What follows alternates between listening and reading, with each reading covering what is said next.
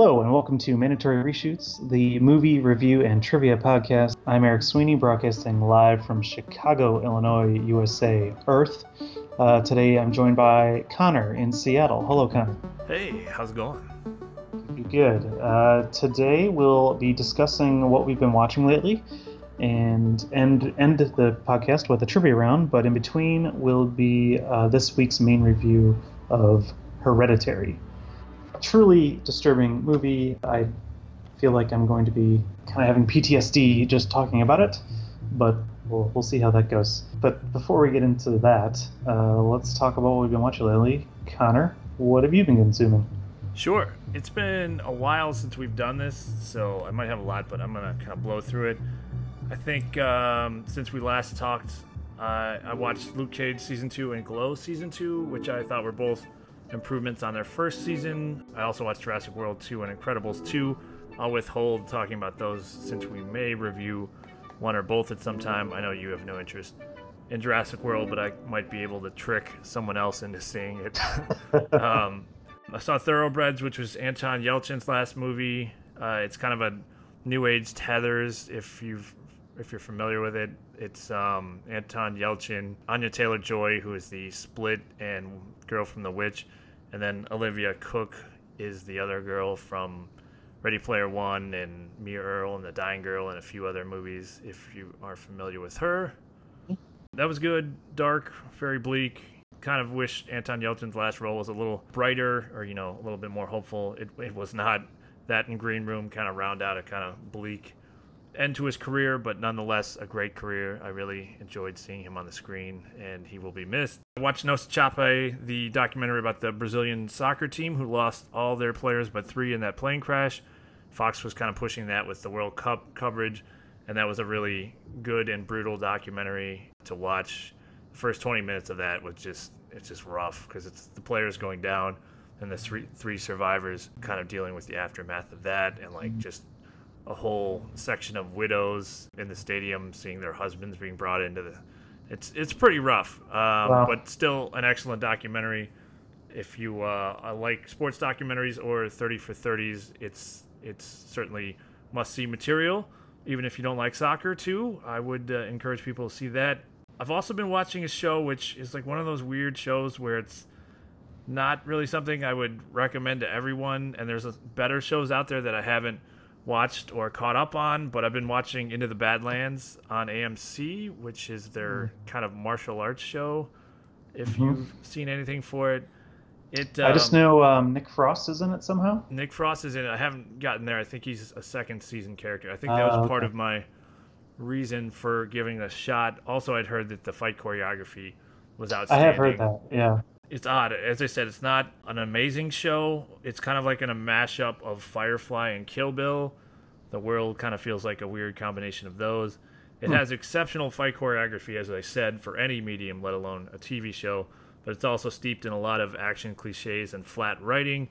The cast is still pretty solid. Uh, the lead, Daniel Wu, who's from Tomb Raider and Geostorm, has a real latent charisma to his performance. There's also a couple. That's the first and last time you'll mention Geostorm on no, this podcast. There's no way that'll be the last time I met. That better be. Uh, I don't know if you. Well, either way, if you have seen Daniel Wu, he's he's very good in whatever yeah. he's in. He just kind of gets stuck in movies like Geostorm, and he was the sidekick in the the new Tomb Raider. But Stephen Lang and Martin Csokas are also in it, and they're both always enjoyable and uh, antagonists to watch. chew scenery if you've seen either of them in any previous roles. And then Nick Frost, I'm looking forward to his appearance, but I have not seen him yet. So that's kind of not like a full on recommendation.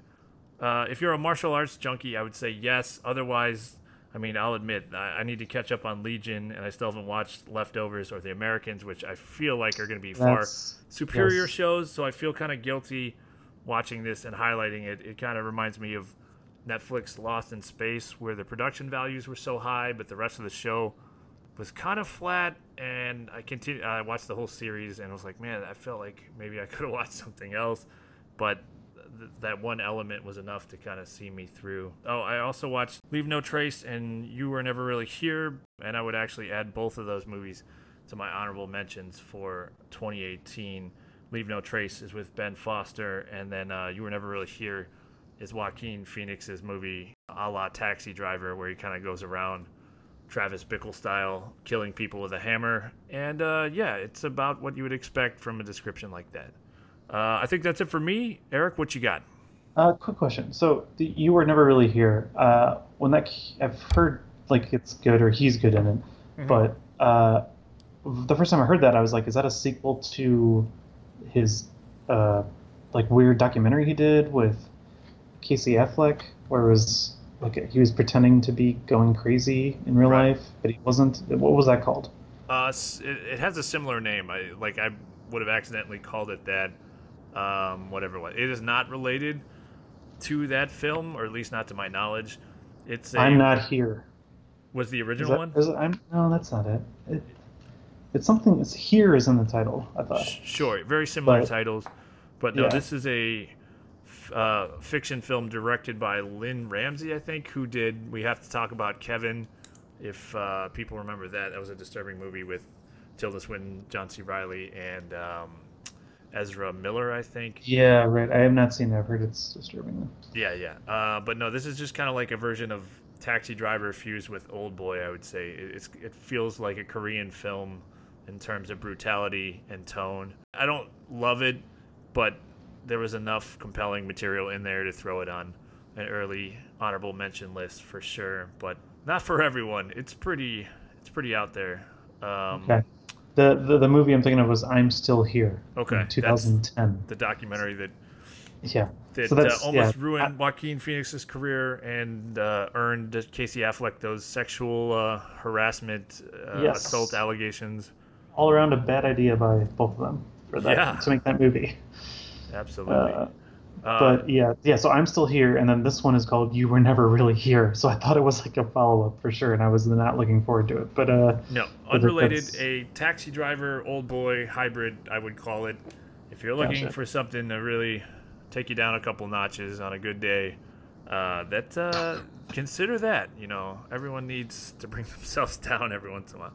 Eric, what you got? Um, okay, I got a few things. Um, I've been going through a rewatch of Justified. Uh, it's a show oh, that I watched uh, live, like from the start, uh, and I've always been a fan of that show, but I never really rewatched it. Really? Um, I watch yeah. episodes all the time, just scattered.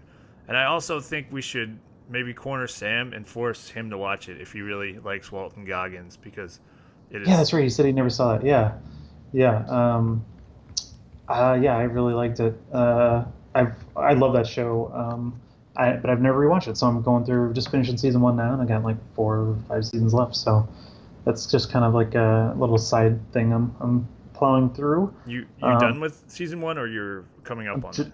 Just finishing it. Yeah, I got like one episode left. okay, so you watched. Uh, oh, you have the finale, Bullet Town, left, which is an excellent episode. Yes, yes, exactly. Um, and like I, I haven't seen that season for like seven years or eight years ago. Really? So oh, there's so much good stuff. That last episode where Arlo betrays Raylan is one of my favorite scenes in TV history. Um, in the hotel. Okay, room. I don't. I don't even remember that. I'll to, All right. Well, it's, to... it's in Bullet Town. Certainly look for it. You, you'll know it when you see it. But it, it's. I think the moment I knew that like I had always loved Justified before then, but it was kind of scattershot. I think that's the moment where I knew that Justified was kind of a next level uh, show, at least for me. Is that that yeah. exchange with them? Okay, cool. Yeah, all right. We're looking forward to seeing that. Um, uh, my girlfriend and I finished, watched and finished Killing Eve. I don't think we talked about this before. Is this the uh, Sandra O oh going after a serial killer? Yes, show? that's a BBC America uh, eight eight episodes series um, that she plays an American woman but is British because um, she was born there or something, um, and she works for MI5. And there's this woman's um, not serial killer but assassin that's going around. Oh, okay, my mistake. Um, um, but she's so it's it's an interesting. It's kind of like pulpy, um, some dark humor to it. Um, it wasn't exactly what I was expecting. I was expecting like a crime procedural drama thing, but it, it's definitely a little, little, little weird, little kooky. Um, and I, I, I think it was pretty good. I think it maybe may had a couple missteps throughout the first season, but it, I'm still like looking forward to season two. The Sandra O oh plays yeah plays the the main character and the assassin. I forget who it's played by, but she's this British woman who's like uh, some 20 22 year old uh, actress that uh, was really good. She's she kind of plays like her character is kind of like a Scarlet Witch, like um, Natalia Romanoff, who's like grew up and like uh, raised as an assassin kind of a thing. Black Widow uh, or Scarlet Witch? Oh, did I say Scarlet Witch? Yeah, I'm a Black Widow. Oh, I was like, Sorry. she's got superpowers. No, I'm interested no. now. Yeah, no, no, no. Like Black Widow, she was raised as a child to be an assassin, and gotcha. now she's doing um, kind of the bidding of this secret group or something. But she's just kind of crazy and goes off off on her own and does some crazy stuff. Um, but she, the the actress does a really good job. Um, so it was kind of it was fun. It was definitely fun, and I would recommend it. It's only it's short too. It's eight episodes, um, but that's that's kind of like we were talking about Into the Badlands. Like that's three seasons right now that you're gonna have to go through. Um, and that's those are seasons you could be watching leftovers. Well, and... in in same on the same uh, wavelength, Into the Badlands are maybe five episodes a season, I think, or six. Oh, really? They're very oh, short. Wow reflective okay. of the amount of work that needs to go into that type of fight choreography. So they almost have a British mini season as a result. So I, I oh, did consider that. If they're like 20 okay. episodes, then yeah. yeah. you can yell at me. But I'm still yet to lose a bet to you to watch the the lay uh, the leftovers. It usually takes losing a bet to you to watch uh, stuff like that. Yeah. What what else was there that you I tried to get you to watch? Oh, you tried to get me to finish Portal Two, and you lost. Oh my god! Bet, and then you every time you bet me to watch something, you lose. So, but just... like, if you when you lose, you win. You get to experience this great. Oh, okay, whatever. well, I can't believe you're. I can't believe you haven't finished Portal Two. Uh, did you ever finish The Witness? Uh, no, I, I was talking oh, to. Stop! Stop! Uh, stop! Oh, okay. You, Moving on. What, what were you gonna say? Go ahead. Indefensible. Sorry. Um, I was actually talking to Zach, uh, our friend Zach, who was in and had, had asked me about this. Uh, the Witness was just odd. I, I was playing it, and it's a very complex system. And I think I left for vacation uh, for like a month or something. And when I came back, I felt like I would have to start over. So it's something I will circle around to. But I had lost all kind of feel for its um, puzzles and systems. So, so I, like I I've gone yeah, they came out like two or three years ago, and I've gone back and played it like two or three times. And you know, each time you kind of remember some of the puzzles, but you're you're still like relearning a lot. So yeah, if you start from the beginning and just do it again, uh, it's I think it's an, one of the best games ever. It's the way that you think and kind of figure out things, and if you can't figure it out, you go somewhere else, and then that teaches you how to do it.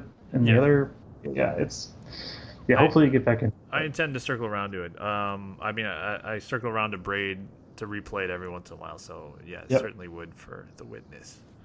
Sorry for that random video game aside on puzzle games, but um, yes, Killing Eve is pretty good. We've also been um, just kind of rewatching Harry Potter movies, uh, just kind of putting them on and watching them. Nice. Uh, my, gr- my, girlfriend was doing that, but then I was kind of getting invested in, like, oh, I want to watch these again. Um, I, I can't believe how good the third movie is. It's oh Alfonso Cuarón, of course. Yeah, it's Prisoner of Azkaban is my favorite book. I read all the books, and that was the that was by far the best. Well, maybe not by far, but it was my definitely my favorite book. But I think it's by far the best movie of the entire set, and yeah, it's just everyone universally agrees it's the best. Cuarón has the most uh, stylistic stamp in terms of everyone. The people who followed even after him, like Yates, uh, are are very good. I enjoy all the movies, even the early ones, but Cuarón's got the most distinct stamp on his movie for sure. Right, but he, but even going from the first two to this one, it's just staggering how. Well, yeah, but that I feel like is slightly unfair to Christopher Columbus, who did the first two, just because of, of the age he had the kids at, and the kind of budgets. I'm sure were limited until they were a success. So Cuarón probably had you know the easiest job in the sense that as you said the best book the kids were a little bit older and at that point they're a success so they're probably going to give you a reasonably sized budget so i think he had a little bit easier of a job than chris columbus had for launching the uh, franchise.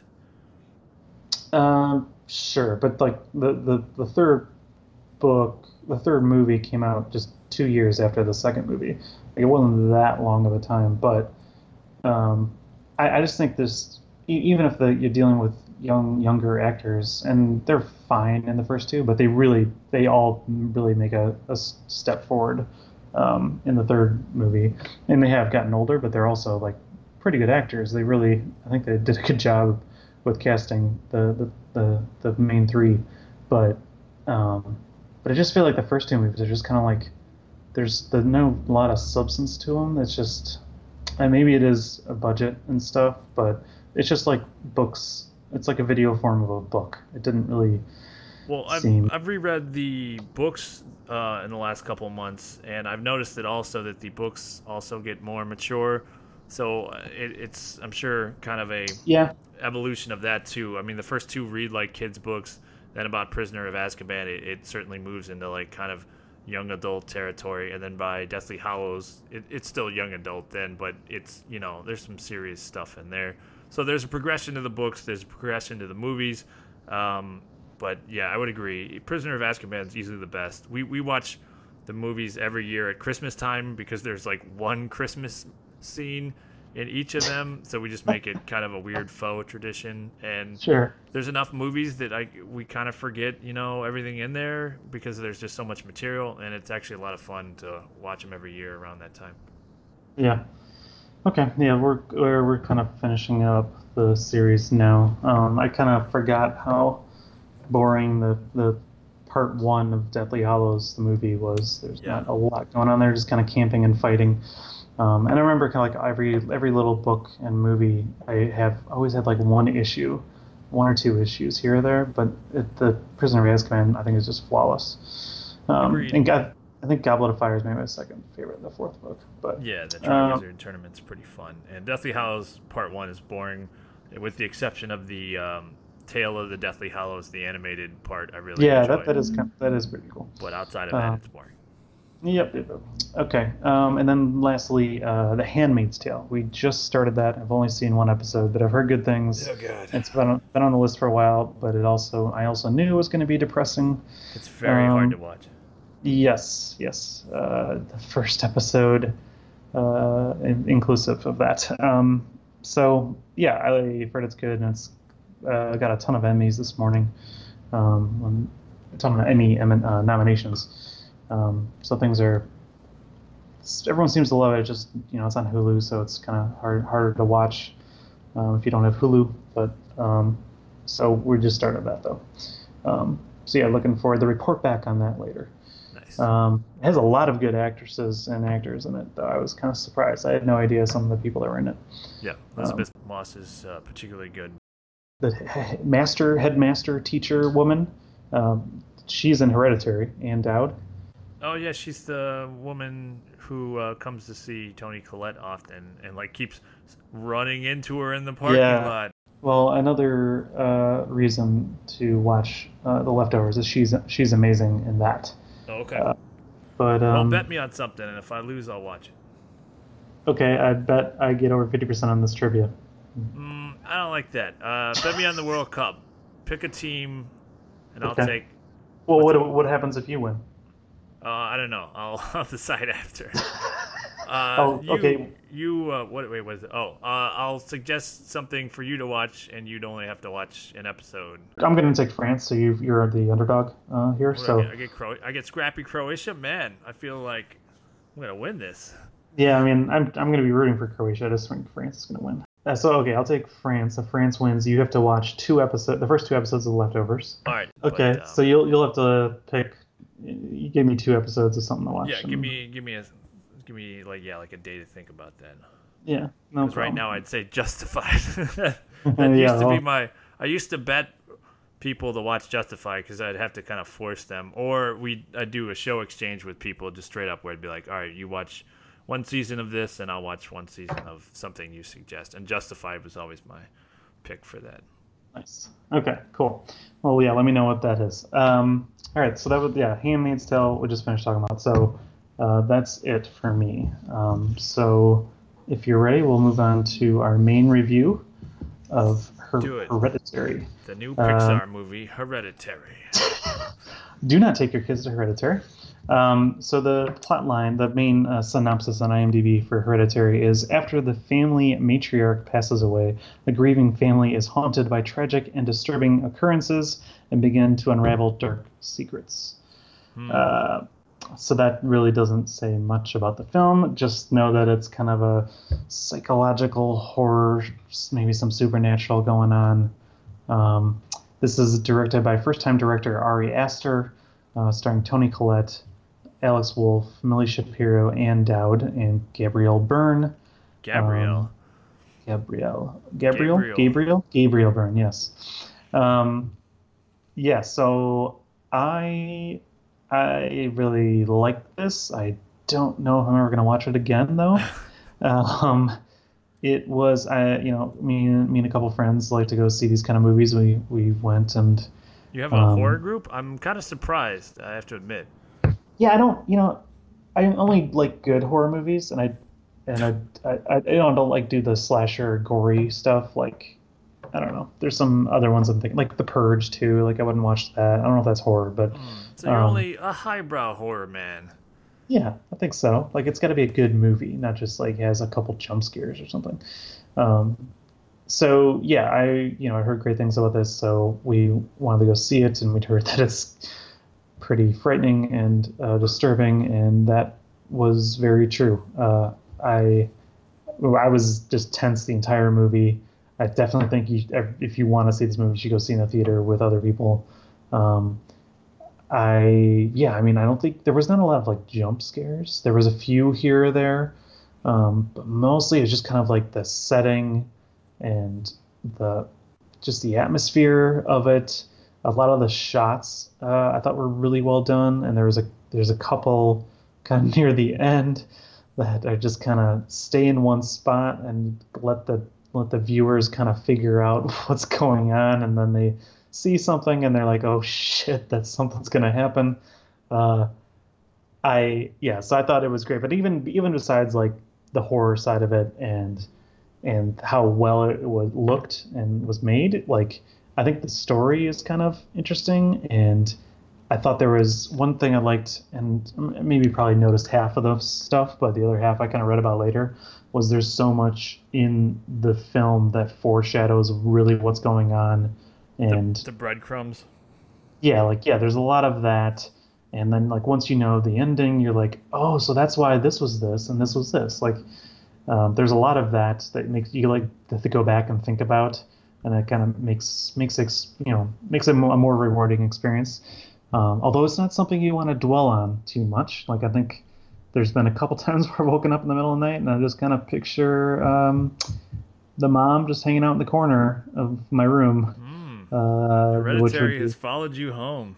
yeah, I mean, it really. Yeah, I thought I thought maybe um, it would be more disturbing that way. Like I think um, I saw Paranormal Activity the first, the one of the first times anyone could see it at the Music Box, Uh, uh, right after I moved to Chicago, and we saw it like Thursday night, midnight, line out the door. We got in for free, and it it was one of the best movie going experiences I've ever had. Uh, and I I just freaked the hell out. And I came home that night, and the light in my closet randomly turned on, uh, which is also a plot point in like something that happens in Paranormal Activity. mm. Uh, so yeah, that that was pretty freaky. So I, I will, but I didn't come home from this thinking anything like that. I don't I don't normally do that, but uh, but we did. Uh, my my buddy he normally walks home from the theater. He was like, uh, "Do you guys want to maybe give me a ride this time?" Really, the, I'm uh, surprised a ride would be the solution after after this movie, Yeah. considering what happens in the car on the Yes. way home.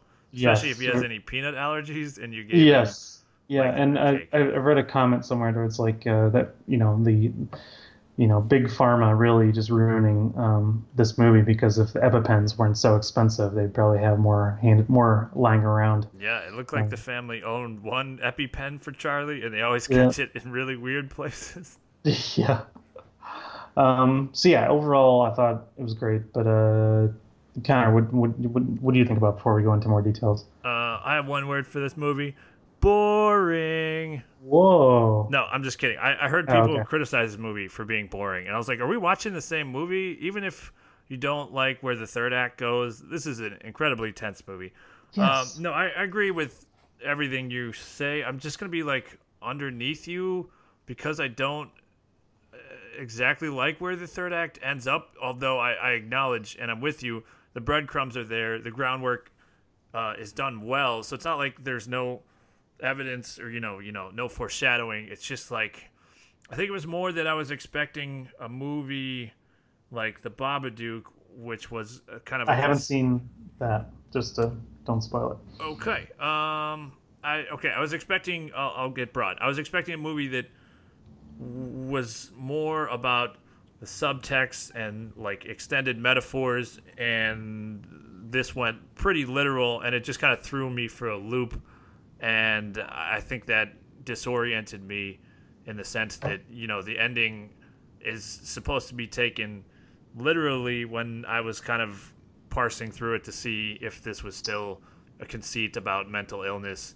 And then it's like oh this is like this is kind of like the wicker man ending. This isn't like uh the extra well I, I heard exorcist comparisons but it's like maybe rosemary's baby and the wicker man are more apt uh comparisons in terms of where they end up like you know the ending of the wicker man reminded me a lot of this where it's just like some cult chanting and you're just like where how did we end up here um uh, spoiler territory if we're already kind of there i feel like Yeah, yeah. yeah I, I so in that sense i would like to see it again and see it with the shifted expectations to a more literal movie this more like you know cult horror movie than a uh, you know i was looking for a kind of a subversive subtext about mental illness which it's still there and it plays a part uh, well in the sense that you question a lot of what's going on with toni collette because mental illness is certainly uh, part of her life. And in that regard i, I guess i just had kind of doubled down on it being a movie about mental illness and it be it ended up being a little bit more literal. Yeah. I yeah, that's interesting expectations you had going in. Like I, didn't- I didn't really think about any of that. Um, Yeah. Um, but having said that, I think Toni Collette is like awesome in this movie. She Oh yeah. maybe never gets the credit she deserves, and she's just like a force in this movie. Um, and she never, as I said, gets the credit she deser- deserves. And also, can we talk about the fact that I must forget this like every five years that she's Australian? Mm-hmm. and that makes her you know american mother string like all that more impressive to me because she plays it so seamlessly and you hear her talk in interviews and you're just like wow you are really good Yeah, yeah. I kind of forgot about that. I thought she was maybe British because she was in About a Boy, but uh, yeah, she's just kind of pretty versatile. I don't know if I've ever has she ever been in a movie with her own accent. not that i can remember um, Yeah. so hats Yeah, off but, to toni uh, collette i mean the acting in this is superb um, Alex Wolff. uh, Alex as Wolf the- and, and Milly Shapiro um, are exceptional. Gabriel Byrne I always love, but he's doesn't have you know a whole lot to to do other than just kind of be the rock in the storm of uh, family madness. Yeah, the poor guy. He just was so worried that everyone getting cold and going outside that he lights up on fire. Yeah, it was a rough it was a rough run for Gabriel Byrne, but he tried his best.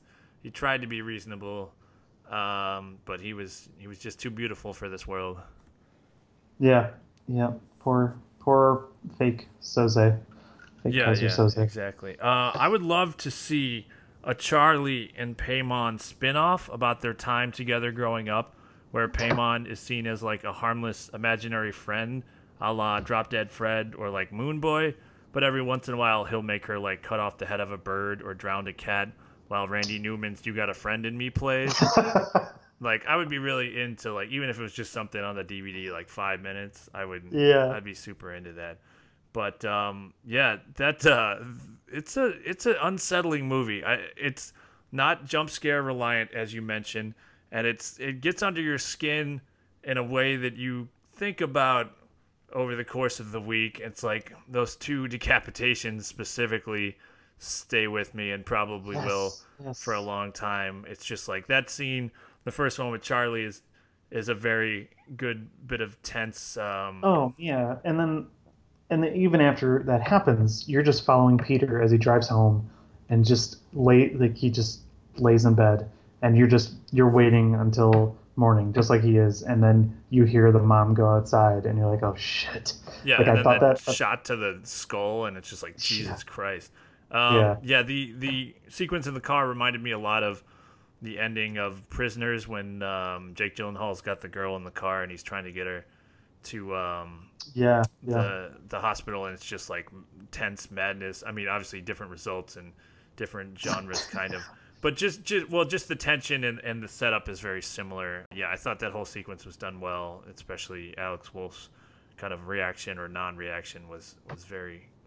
Yeah, there's there's a handful of scenes that I think are fantastic. That that sequence, um, Toni Collette and Alex Wolff arguing at, at dinner that one time. Toni Oh, Collette. God. I don't remember if it ends up being a dream, but the scene where Toni Collette is standing over him and says she wishes that she wasn't her his mother and kind of Right. immediately regrets it. and is, all um, the and then um like ends up being soaked in gasoline or something. Yeah, a la the Yeah. previous mention that she once doused the kids in gasoline and woke Yeah. about to light them on fire. Yeah. So that's that that's the kind of stuff that I like to think about later because like her subconscious was trying to stop this whole possession and Paimon from from coming. She didn't want to be a mom. She when she did have kids, she didn't want the grandma near them and then she finally let the grandma near she didn't like grandma near Peter, let grandma near Charlie, and then that's when she got Charlie possessed by Paimon Right. um, and then the whole time she's you know she has this sick feeling that she's not un, in control her mom's got to hold out all her kids and her family and herself. Um, i just thought that was really fascinating just looking back at that and like The family history, like the Yeah, two yeah, elder yeah, males so- killed themselves because they thought the mother was trying to force things into them, which turns out to be, you know, Paimon. yeah there was it was the grandma's husband and her son were Yeah. the two. Yeah um, yeah that's just disturbing. And then like the all the entire all the cult that was just kind of watching them the entire time like i think one one i, I missed i missed one but apparently like after um, gabriel byrne was um, lit on you know lit on fire and died like they cut to a shot outside the house and you can see all the cult members standing around the house yeah, Um, there's a couple shots of naked people walking through the Yeah, forest. but- and there's also um, uh, at one point you you're watching the house from outside and you see Peter like smoking out the Oh, window yeah, and then looks like someone blows smoke back. Uh, yeah I think it was just someone breathing outside in the cold yeah but That it was uh, that was a nice subtle touch there. I, I did notice Yeah. that, and then like even the guy smiling at Charlie at the funeral in the beginning, and you're like, what the hell is that? yeah yeah he shows up later too like uh, everyone that you see is shows up um, what did you think of so at the very end when he's you know Charlie Paimon is inside of Peter and they go to the treehouse and This is And- kind of where I, I felt it. So the third act, not only do I not exactly like where it ends up, but there's some unintentionally funny parts that I think are just like slight missteps, and it took me out of out of the experience a little bit.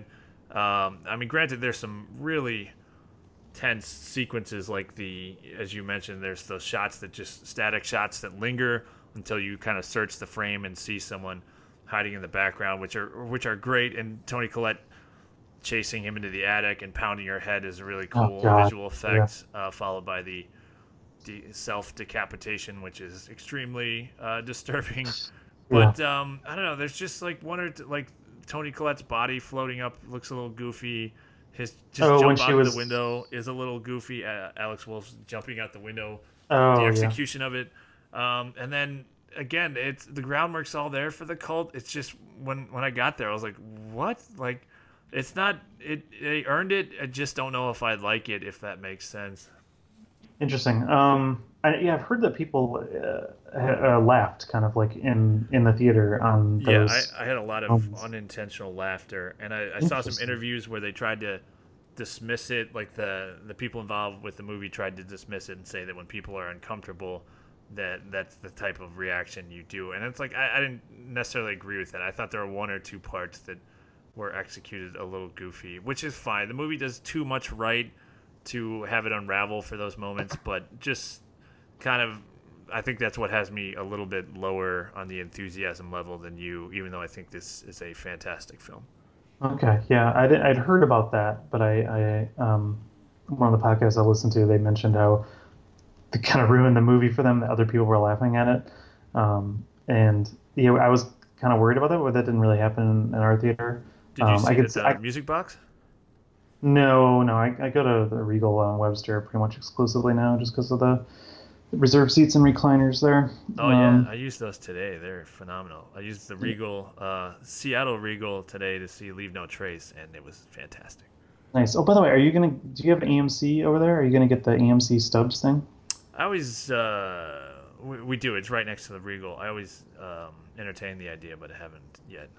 Well, one of the podcasters I listen to is talking up quite a bit. He lives in Seattle, Oh, um, and he uh, it's like twenty bucks. And so if you see a like two movies in a month, you've made it. You've you're saving money already. All right, I'll, um, I'll have to utilize that. I, I don't like going to the Regal and AMC all that much because we have a smaller theater chain in Seattle that I, I call the SIFF that I'd rather support. Uh, okay, yeah. and it's in the neighborhood too. But um, those are really nice theaters too. I, I don't mind them that much. Um, okay, yeah. So the other thing I was gonna say, so like, oh, um, Charlie. So it seemed like Charlie was like possessed almost the entire time of her life Right. by Heyman, and the only time that we actually see the real Charlie is when They she do the Ouija board. It's when they do the seance and she takes over her mom's body, and it's like she had a. It was totally different than the Charlie we had seen. That was really quiet and weird. Um, she was like asking for her mommy and really, you know, I thought that was. I don't know. I thought that that was another thing I thought about later. She was like, "Oh, that's the only time we actually saw or heard the actual yeah, it's a Charlie." f- fairly disturbing thought to think that this child has essentially been trapped since you know whatever. Like if if the mom passed it through breastfeeding or whatever was implied, s- since Charlie was an infant then. So. Uh, oh, yeah. yeah, sucky life for Charlie. Like raw deal for Charlie. Uh, I'm glad she got some time on this earth uh, to chomp those chocolate bars and um, you know live in her treehouse. But not a great life for Charlie. She, No. she got a raw deal. Uh, No, not at all. But I, I thought I'm really interested in what this uh, director does next because I, I thought he did a pretty outstanding job. Um, I really liked the use of miniatures in the first shot when he zooms in on a miniature and then it turns into the the, the, the kid's room. Um, and it's kind of a nice little theme throughout the whole movie of like miniatures and not being in control and Yeah. someone else controlling you. Yeah. Um, so yeah, I, I I thought that was good, and I'm looking forward to whatever he does next. I think I don't know if I read somewhere that he has something. Yeah, he's got a movie coming out. Um, he's in pre-production of his next film with the same A20, A24, or A24 production company called Midsommar, that I'm sure is going to be uh, an, uh, something interesting, something I'm looking forward to. Yeah, A24 is uh, pretty much the best. I'll see 90, mm, 80% of what they put out, I think I, I usually try to track down. Yeah, they've they've been pretty damn solid. Um, it's uh, yeah, they just all the stuff they do is pretty interesting. Did you ever see Under the Silver Lake? Did we talk about that? I don't think it's out yet. It's Wasn't that out yet? Oh, we uh, that's why we talked about it. You talked about it. Um, No, it's played uh, at some festivals too. yeah, December seventh. It'll be released. Yeah, uh, it got a little bit more lukewarm reviews than I was hoping for because I do like it follows quite a bit in terms of indie horror. Um, but yeah, I don't know. I'm still excited to see it. I'm I'm not reviews won't scare me off of things I want to see altogether. Yeah. Okay. Um, yeah, I think that's that's it for me. Uh, did you? So when they showed um, when he woke up and the mom was hanging hanging in the corner, did you see her right away? Um, No, Or did it? those were the static shots I was talking about, and this was. I, I like stuff like that. This was the strength of kind of circling around to It Follows. Is uh, have you seen It Follows, Eric? Uh, you have not. No, that's. Oh, really? Oh Yeah. man, you gotta if you like indie horror of this ilk. I mean, It Follows is another great one, and It Follows' strength was that you would often be left combing the frame. If you saw it in theaters, you'd be left combing the Oh. frame. Do you know the setup of It Follows? I, I do, yeah. Okay, so there's bit. always this mon- or supernatural entity pursuing the girl constantly at a very slow pace, but they set up all these shots where they'll be like talking in a field and you'll see kind of like a landscape behind him and you're always like the entire movie you're just combing the frame looking for something to kind of like pop up in the frame in the distance and, and there's a couple times they do kind of execute that. So it, it's a really good way to kind of have this constant paranoia and i think um, this film also did a good job of that where it would just give you a static shot and you would just kind of like kind of search the frame and then you're just like oh okay what Yeah. I, I, I think I, you know, I was kind of looking at him and looking around him, and then I kind of heard like some people like Gasp. gasp, or stuff. Yeah. I'm like, oh wait, what? Oh, and then I, and then I, because I had seen it, before, seen it a little bit, but I didn't know what it was, or I didn't really register it. And then I was like, oh wait, that's that's not supposed to be there. Um, that was that was pretty terrifying. And then again, and then again when he was downstairs, uh, uh, she was again in the corner, and then so I did have I was confused on that. So he turned and saw like this person in in the in the doorway, uh-huh. a naked person. Was that a cult member? uh, either that or the grandmother yeah like I, I The grandmother was headless, so Right. Um, I don't know. There was still some stuff I'm confused on, and again, a second watching I think would would uh, work. So I forget who's chasing whom at what at what point. well, yeah, he just kind of turns and sees that person. kind of smiling. I thought it, it was maybe it looked like I thought it was like a dead body that had come to life, but it may have just been it was old and it was dark. The bar, the body was old, uh, Yeah. the person. Um, but then yeah, that that was the one of the jump scares. Right after that is when he runs away and his mom is chasing him. Um, um, and then was one other comment I saw. Oh, um, when she's um, mourning the loss of Charlie, she's on the ground kneeling and wailing, and um, Gabriel Byrne's there to try and console her. But that's like the same pose that her body makes at the end of the movie. Oh, Um, and I thought that was kind of a nice little imagery, a little bit, because then that, that was Charlie's decapitated head that she was kneeling Yeah. towards at the end. Charlie's head Um, made it to the treehouse. Yep, pretty pretty frightening and scary. I we shouldn't have talked so long about it. Now, now I'm gonna I'm getting chills just thinking about it. Hey man, we could have made this a five minute review. okay, all right. Well, I think that's. Uh, All right, that's why don't it. we Um, rate it before you wake up in cold sweats? And Yes. uh, what you got? I'm gonna go. Um, I'll go with B plus. Okay, I'm between a B and a B plus. Sell me, sell me on B plus. Okay. Oh, sell you on B plus. Um, you want to watch it again? Uh-huh. Uh, there's, it's really good.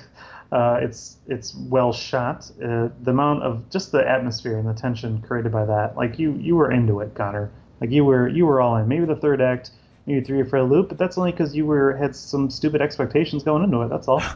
You insult my expectations. I'll give it a B plus, despite hey, despite the insult. So yeah, hats off to what's his name, the director. What's the director's name?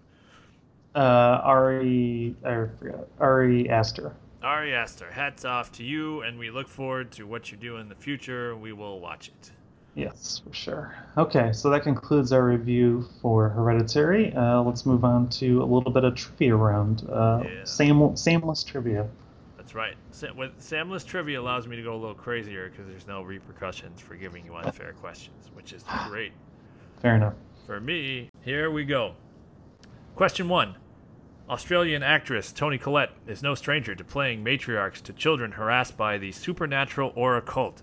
Name two other movies where she must protect her children from supernatural forces. So you can't use Hereditary. Oh man, two other. Um, well, Sixth Sense. Okay. Um, was she? Was she in? Uh, no, that she wasn't in that. What was that movie with Kevin Bacon that was really good? Stir Um, of Echoes? Stir of Echoes. It's yeah, not don't know. Stir of Echoes. I will say. No, it's not. No, no. Um, I don't know. One's, Yeah, a, know. one's a vampire based movie, and the other is a Christmas based movie. Oh, is she in Krampus? Uh, I'll accept that as an answer. It, it is the other one, so yes. What was the first? The, well, we'll get we'll get around to it. Uh, it was Continue. Fright Night, where she's Anton Yelchin Oh, is her okay. kid. The Fright Night remake with Colin Farrell and Anton Yelchin. Yes. But um, correct for number one.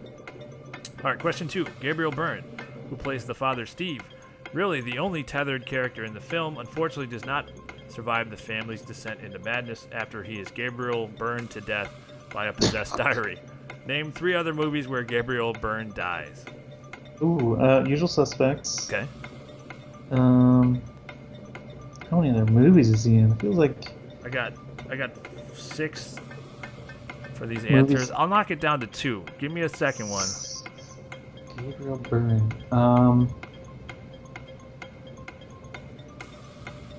It's a lot of like not late '90s, early 2000s horror Yeah. movies he was in. One at sea, one that takes place in a lot of oh churches. man, a lot of churches.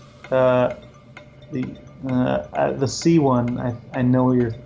I know what you're talking about. I don't know the name of it. Uh, Come on, it's such a generic name. yeah. Um, what was that? No, I don't, I don't have it. All right. Don't give it to me.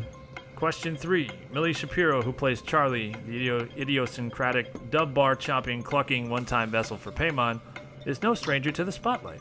Despite being only 15, she already has a Grammy nomination for what musical theater adaptation Oh, of this Roald Dahl book? Matilda. Question four. Alex Wolff, who played Peter, uh, whose first rate brothering accidentally gets his little sister decapitated by a telephone pole, has seen his star rise recently with roles in Hereditary, Jumanji, Welcome to the Jungle, and Patriots Day. Wolff is also no stranger to the spotlight, a one time child star on the Nickelodeon show The Naked Brothers Band, a show where uh, a show which depicted the life and times of a tween rock band duo composed of Alex and his real life older brother. Alex's older brother has a budding second stage career of his own, starring in Death Note, The Fault in Our Stars, and Paper Towns. Name this older Wolff brother. Oh. uh, Joe Wolf. Joe Wolf. Uh, question five. Name two other A24 horror releases. Ooh. Now, I you were throwing me for a loop with. Uh, um, you kept mentioning it follows, but I don't It think that follows is. is not. Uh, Yeah. I'll say it's not because I don't want to mislead you. It's not a No, no, no. A24 Yeah. release. Yeah, no, no, I thought it was um, based on the notes I were talking about. Uh, uh, it comes at night, and um, which I haven't seen, and The Witch. Okay. Question six. As it stands currently, Hereditary is distributor A24's second highest domestic grossing film of all time with $42 million. Name one other A24 movie on their top five grossing films list. Um, I'll go with uh, The Witch. Okay. Question seven. HBO's adaptation of Gillian Flynn's Sharp Objects debuted last week to strong reviews. This will be the third adaptation of Flynn's best selling novels. Name the other two. No. Gone, uh, Gone Girl and Charlize Theron was in it. Yeah? Can you name it? Does it start with dark? It does. Dark places. Oh wow, nice pull. Ooh. Uh, It's question. it's pretty close to, to pieces, whatever the, the new. What's the sharp objects? Sharp okay. dark places. Yeah, Yeah. for sure. Okay. Question eight. What kills more people a year in the U.S.? Peanut allergies, phone pole decapitations, cult meddling, shark attacks, lightning strikes, or falling icicles. And you get a bonus point if you can get the top answer and put the rest in descending order too. Um. Falling icicles. For top, No. Uh, mm, I'm, I'll go with falling icicles for top. Peanut allergy. Um. Uh, lightning, shark, cult. okay. And phone pole decapitations last. Yeah. Okay. Question 9. The 1999 romantic comedy 10 Things I Hate About You is loosely based on Shakespeare's Taming of the Shrew. What state was what state was it filmed in and take place? So what yeah, what where does it take place? Ten things I hate about you.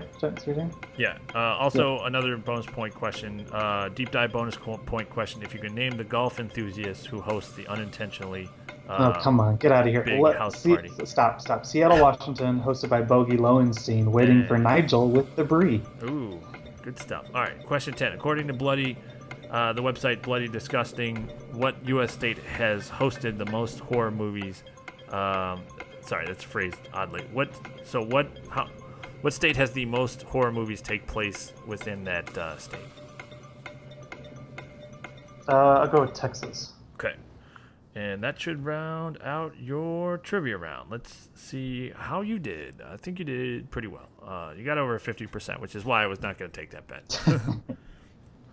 uh, all right. Uh, question one Toni Collette's uh, mothering and horror movies. Uh, you said Sixth Sense and Krampus. You were correct. As I mentioned earlier, Fright Night remake was the other one that would have counted. Um, she plays a lot of mothers uh, in dysfunctional families, a la those three and um, Little Miss Sunshine and Way Way Back and etc. About a boy too, I suppose. Um, Gabriel Byrne's deaths in movies. You said Usual Suspects, and you couldn't come up with the one at sea, which is called Ghost Ship. Oh yeah. Uh, He was also in End of Days and died in that, which was the one I was hinting at with churches. He Uh, also dies in Dead Man, uh, The Man in the Iron Mask, and Assault on Precinct 13 remake. Uh, unfortunately, did not come up with a second answer though.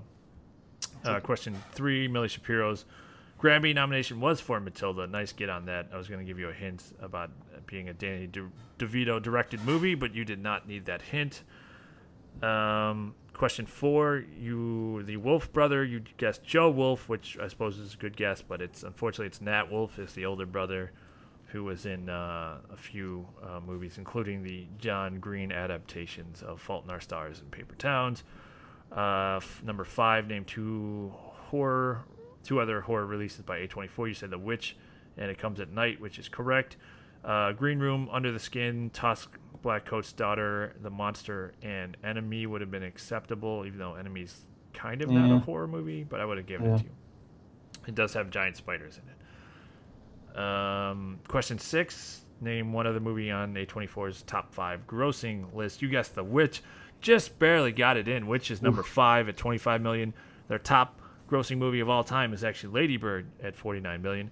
Hereditary is number two. Moonlight, number three at 28 million. Ex Machina with 25. And as, as we mentioned, The Witch at uh, five, at also at 25.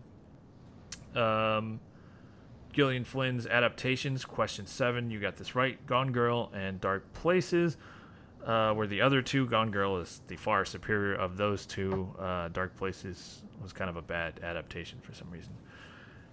Um, question eight: What kills more people in a year? Peanut allergies, phone pole decapitations, cult meddling, shark attacks, lightning strikes, or falling icicles. You guessed falling icicles as the top. Unfortunately, peanut allergies Ah. is the top. Um, 75 to 100 people die a year in the U.S. from nut allergies. 51 people die a year from being struck by lightning, so that's two. 15 people are uh, icicle related deaths in the U.S. Um, shark attacks in the U.S. are about one a year, and I could find no actual stats on phone, de- phone pole decapitations and cult meddling, so you could have put those two wherever on the list, and I would have accepted them. They don't want you to get that data. No, I would I would have been a little disturbed if that would have been out there. Um, question nine: Ten things I hate about your question. You killed it, plus the bonus point.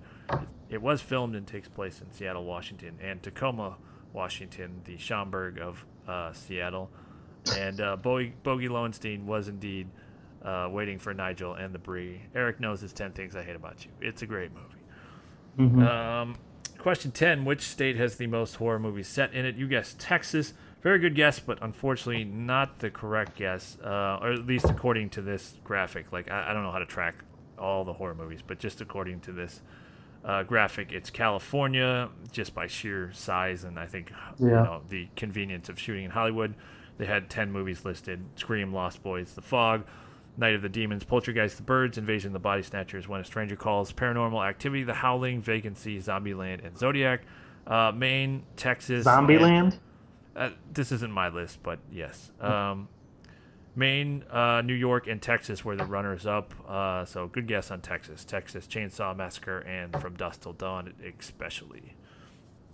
Uh, what did that put you at, Eric? With uh, you got the bonus point. I got for. uh, not that not that much. Six out of ten. Ooh, still would have been enough for me. I don't know how the, these bonus questions move. I think it's just for fun when you say and a bonus if you get this.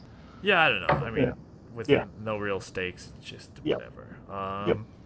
Cool. That rounds out hereditary-based trivia. Eric did a satisfactory job, or uh, is that a failing grade? I don't know. Uh, you're not It's going. above. uh, It's above what Sam and I got in the last trivia. so- Okay, but you're not going to Ivy League trivia school, unfortunately. So uh, No, no, got denied. Uh, deferred, deferred. To be fair, I'm deferred. Yes, yes, cool. All right, everyone, thank you for joining us for Mandatory Reshoots. This was our Hereditary review. We'll be back sometime soon for at least Mission Impossible, which the reviews are out and Yes. it's supposed to be spectacular. So Yes, I'm excited. I'm I know Eric's so excited. Forward to that. Um, and uh, yeah, we'll be back at the end of the month for that. Hopefully earlier with something else. Uh, I, maybe I can trick someone into watching Jurassic World 2 with me Don't do it, someone. Don't do it. anyone, anyone. um, thanks again. We're mandatory reshoots. Thanks for listening. All right, see you guys.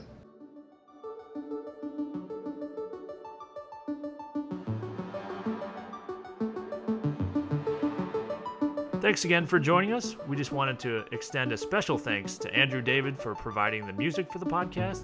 Feel free to check out his stuff at andrewdavidv.com.